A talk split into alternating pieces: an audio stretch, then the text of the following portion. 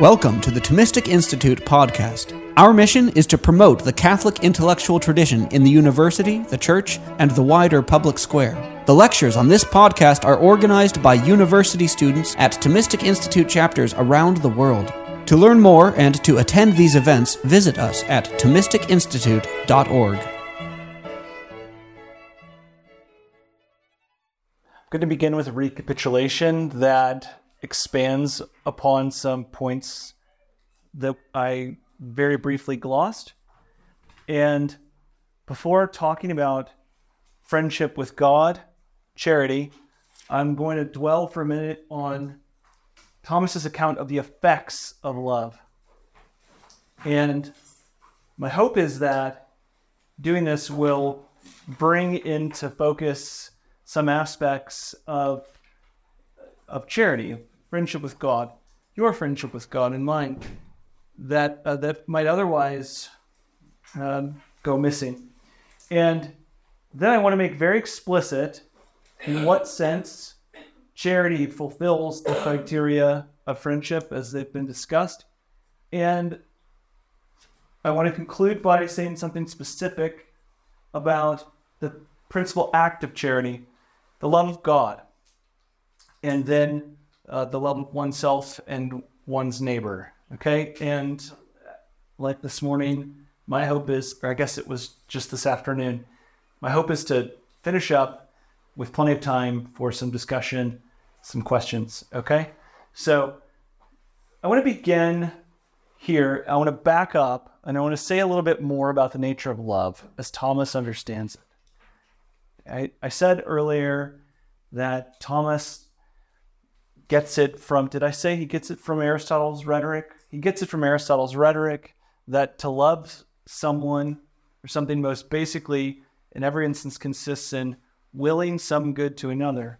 Now, surprise, surprise, there's a distinction to be made here. We can talk about love more specifically, we can divide love into two basic kinds. And Thomas calls the kind of love that we're most interested in today the love of friendship or friendship love. Okay? And there's another kind of, of love that we want to distinguish from that called, we can just call it the love of concupiscence. It's, it's not a great, uh, it's not a very catchy title, but uh, hopefully by distinguishing these two, you'll, you'll better understand what we're talking about what we're not talking about when we're talking about the sort of love involved in friendship with God and the love of others in God. Okay, so what Thomas says here, and he has multiple ways of, of making this distinction, but the most the most essential distinction between these two kinds of love is that friendship love or love of friendship is the sort of love one has when one wills some good to another for their own sake. Okay? It's distinct from love of concupiscence, which consists in willing some good to oneself. Okay? So you can hear this distinction in our, even today, in our ordinary use of the term love. So you might say, I love hamburgers. Or I just I just love uh, um, I don't know Van Morrison. Okay? Or Van Morrison's music. That's better. When I say I love hamburgers, I'm not saying that I will the good to hamburgers or some good to hamburgers. What I'm saying is, I love hamburgers for me. In this instance, I am willing some good to someone, but the hamburger isn't the thing I'm willing the good toward. Rather, it's the case that when I say I love hamburgers, I'm saying I love me and I love hamburgers for me. And that's the kind of love that's involved in, say, um, love of friend, uh, love of or friendships of pleasure. You might say, "Oh, I just love the, these people that you carry on with. And in some respect, that's true. But very often, in the final analysis, what's being said is, I love these people. I will them some good. But more fundamentally, I, I'm treating them as goods that I will for myself. Okay? You can't will, you can't love uh, an object like a hamburger um, with the love of friendship, which is the kind of friendship or kind of love that is essential to uh, friendship properly so called, and not least charity or friendship with God. So that's the first thing we have to do is to distinguish the, this one kind of love from another. All right? So in this instance, you're always willing some good for its own sake.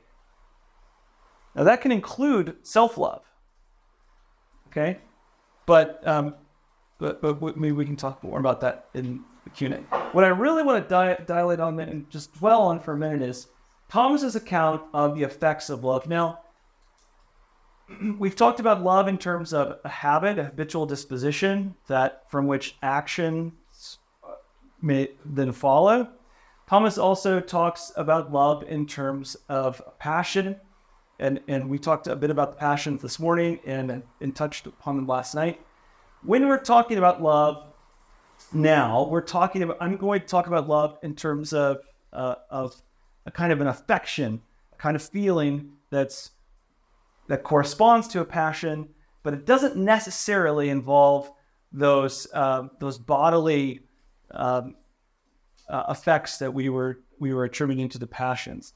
Um, so here we're going to talk about love. What we're asking is essentially what follows from this love of friendship. What what's it like? What does it entail?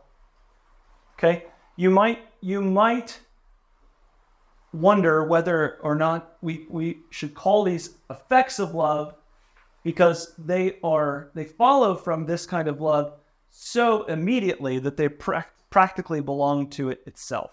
All right? Thomas gives us this beautiful elaborate treatise on the effects of love in the first part of the second part of the summa and i'm going to just talk about a bit of them now. And what i want you to do is see if you can recognize um, the truth in in uh, Thomas's account of these things. So he says the first effect of love,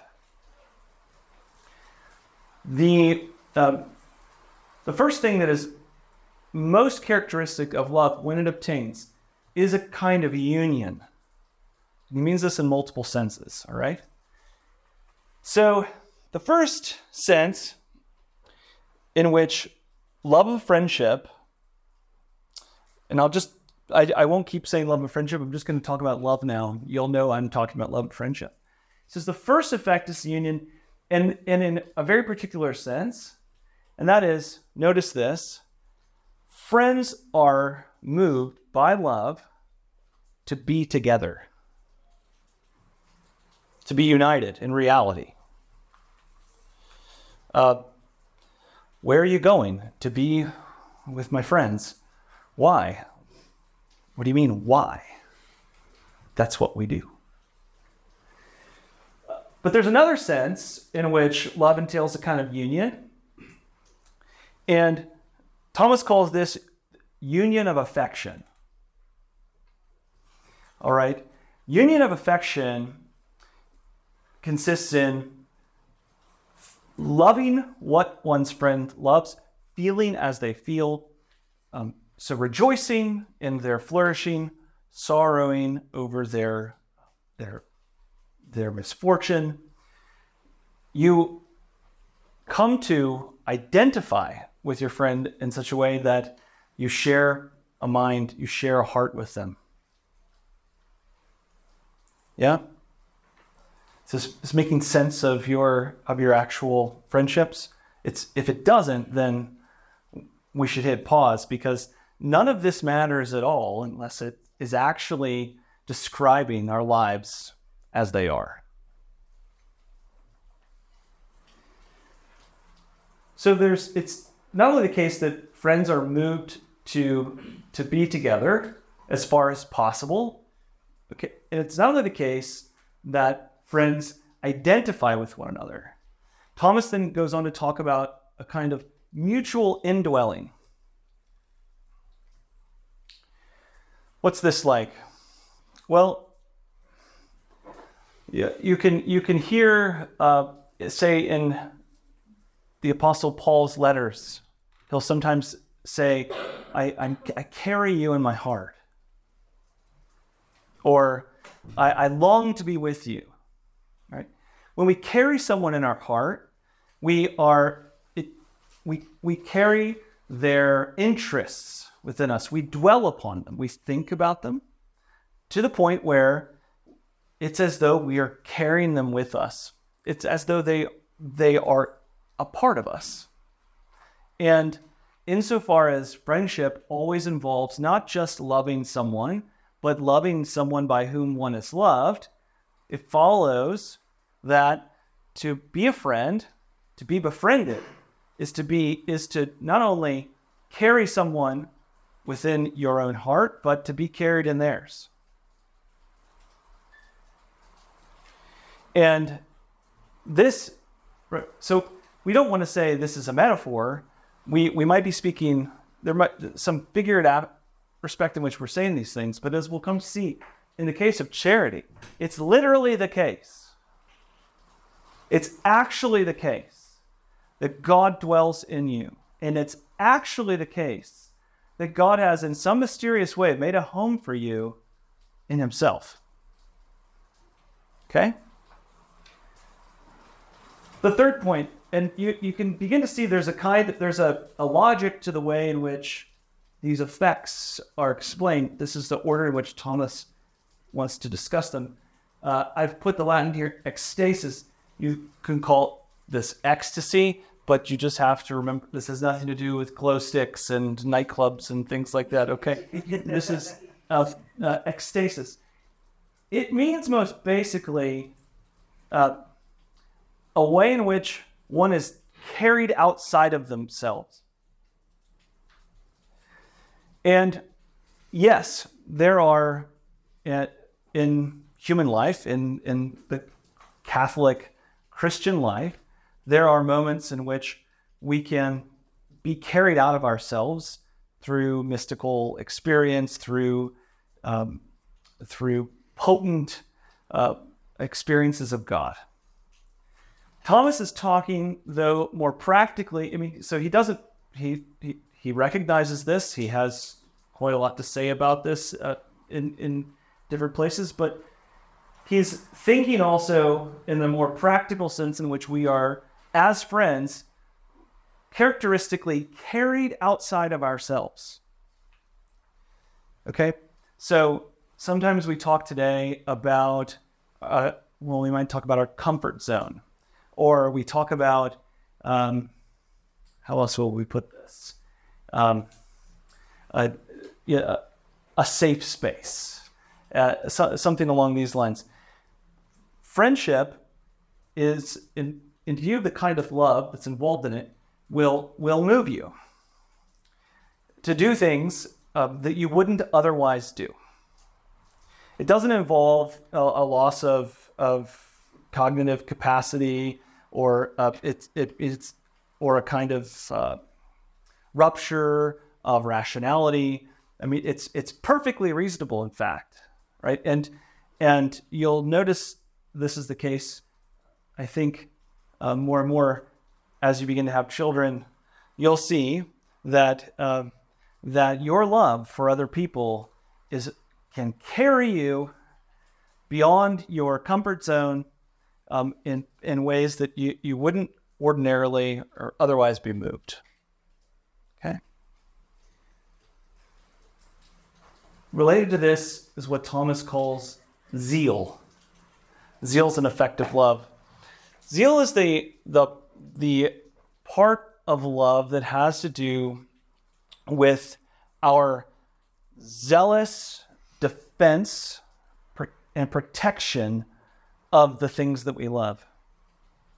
Have you ever heard the expression, wow, uh, she's a real mama bear. No, uh, this is a in in the states at least we a mother who's fiercely devoted to the well-being of her children, looking out for her kids all the time. You know, if someone crosses them, they you know they they they go in a split second from being just a docile, pleasant person to being a mama bear, right? Um, that's the zeal of love. It's the part of love that moves us to um, to protect, to preserve, to um, to thwart any potential dangers. I mean, these this is just an aspect of life. When when you love someone, you and you come to identify with them as though they're another self. You carry them within yourself, just as they do you. You're moved in ways that you wouldn't otherwise be moved. And um, you're not only moved to secure their well being, but you are powerfully moved to protect them. You know, if someone messes with your friend, it, it, rightly so, you, you, you, you ought to be on the alert. I, I, I have a number of brothers, and one brother in particular, he was always getting himself into tough situations. And um, there were a number of times in high school, I just remember very, you know, there was a lot of zeal there. There had to be uh, in order to take care of my little brother. He he required quite a lot of zeal. okay. So now to re- recapitulate, we've said now that there's something called friendship in human life, and true friendship obtains whenever two more two people love one another with love of friendship. Okay, we discuss, describe now in, in more uh, detail what that love is like. Okay, what are its notes, its characteristics? And we've said that friendship will obtain when two people love one another with the same kind of love, and love, which is to say, uh, mutually, and they're not only wishing one another well, but actually engaged in the concrete pursuit of, of each other's good, willing each other and work, willing one another the same goods and working in pursuit of those goods. That's friendship in its maximal picture. And Thomas, he does remark on this conception of friendship in his commentary on Aristotle's Nicomachean Ethics, but he's principally interested in this conception of friendship because he thinks that it brings into vivid display what uh, Christ means when he tells us that we are indeed his friends. Okay, so first thing I want to say before I we get into this is is just that this is not intended as a metaphor. It's not it's not a acute way of putting things. It is Thomas thinks I think and I think if you will consider it you'll agree this is an this is a description of of the life that we are given to live in Christ. It's it's um, and so to the extent that you're able to uh, latch onto and appropriate these distinctions and these ideas, the hope here now is that your your own relationship with God and your relationship, as we'll see, to others will come into sharper focus. And uh, and we pray that um, there will be many uh, fruits that will come of that. So, look, Thomas says,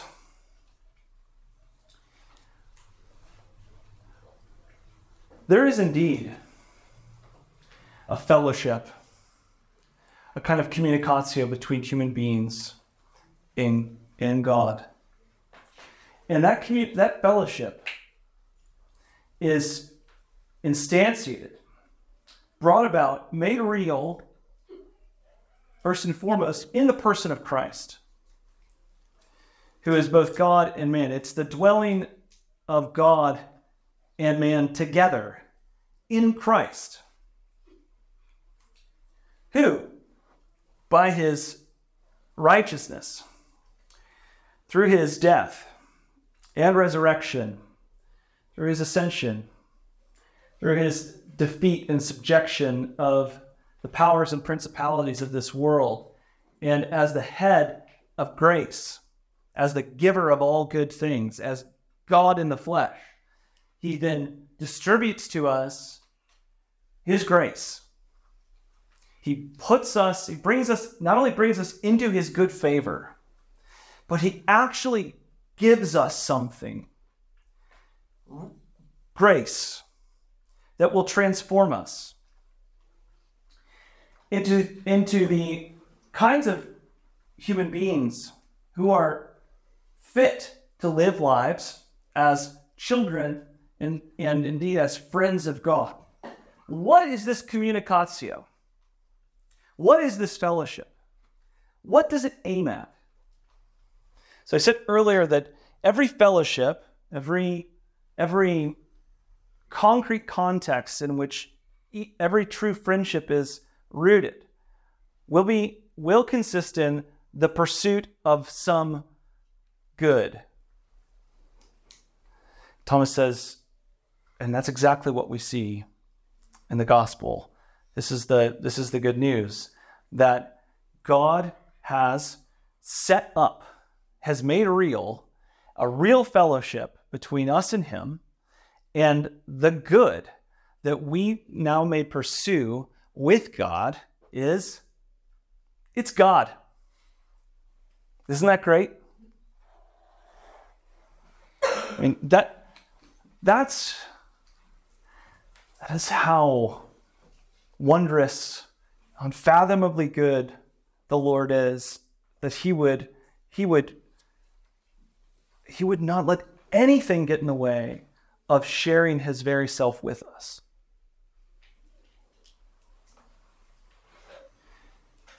And he doesn't just disrupt our humanity. He doesn't simply do this for us. He invites us into a friendship in which we can become active participants in our own pursuit of God. Yeah? How does this happen? Or, or what does it entail? Well, it doesn't happen, says Thomas, uh, by God one day taking notice of how much you love Him, and be, Him then being uh, pricked or impressed by your affection for Him, that He then loves you in return. No, it's just the other way. Uh, God loves us from all eternity with the kind of love by which He wills us to be and to exist and to flourish for our own good. Okay? What does that mean? that God loves us. Well, you're, you're learning now. When you hear the word love, it's being used well. What will be what what it will mean is that someone is willing something good for someone else, and the good that God wills you is God. Isn't that amazing?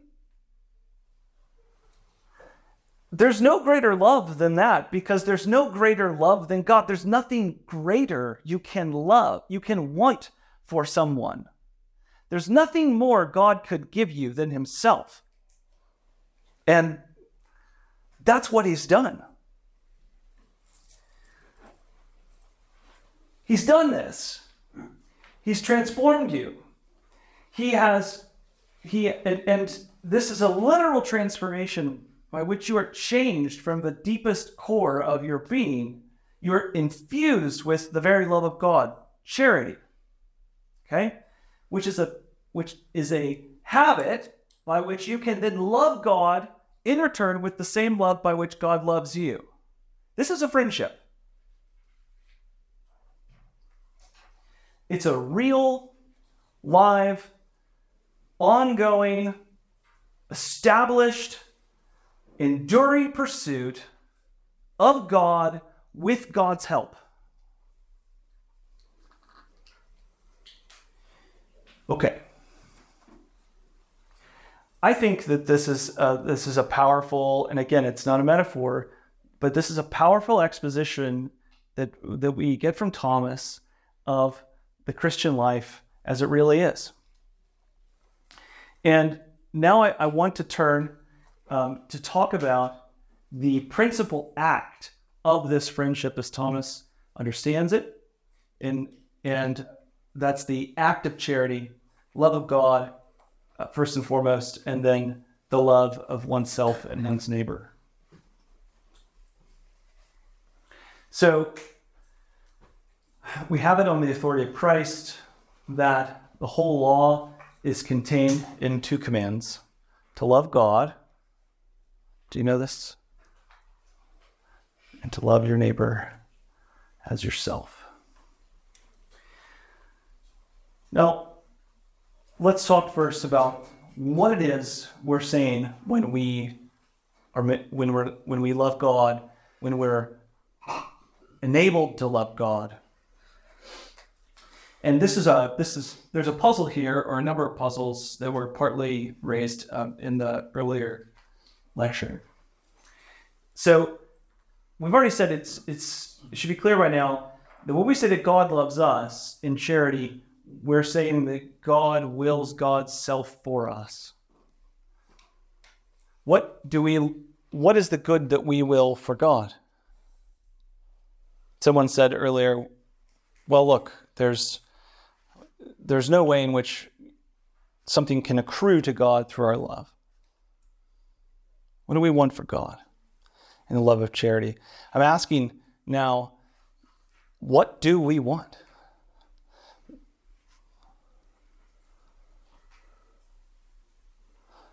We want his glory. We want the it's the the fullness of his everlasting goodness, his lordship.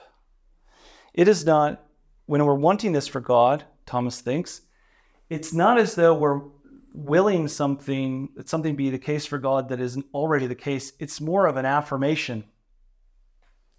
It's a recognition and a celebration of, of what is always already the case. Yeah?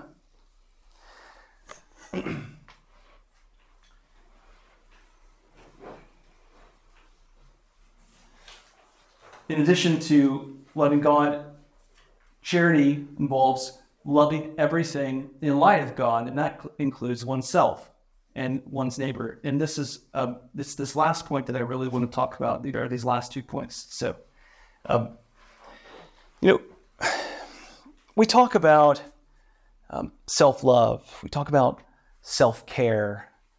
Uh, we and we even talk in very vague terms about charity, about Christian love, but we, uh, I don't think enough pause to ask, what is it we're saying? What should we be saying? What ought we to mean? What should, when we're meditating on charity, what are we meditating upon? What are we conforming ourselves to? And why? What's the logic of charity? So, the first thing to say is uh, that to love oneself out of charity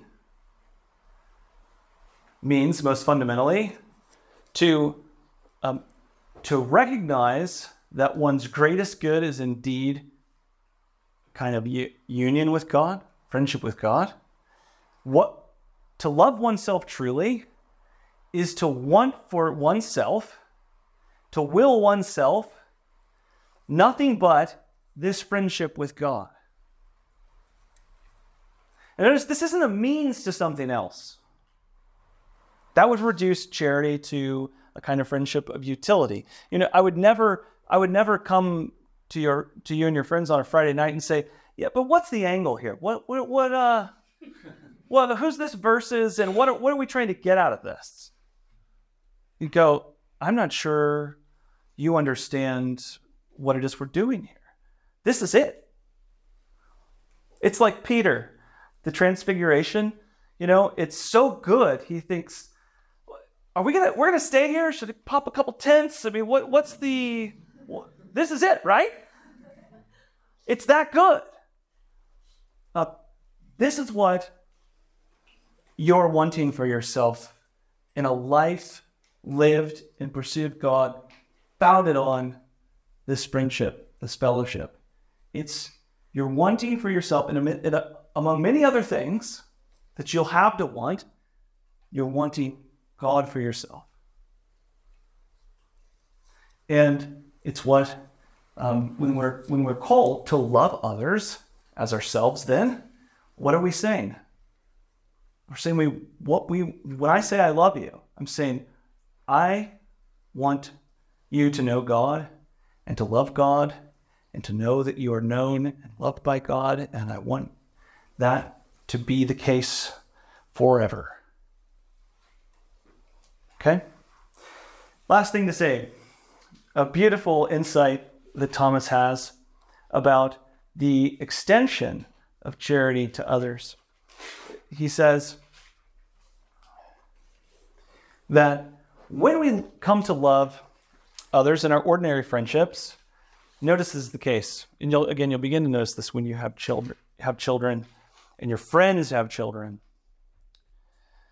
You notice that uh, your friends begin to have children, and you are spontaneously, without having to uh, command uh, or yourself or to, to work up some special affection, you are inclined almost by necessity to love these little people.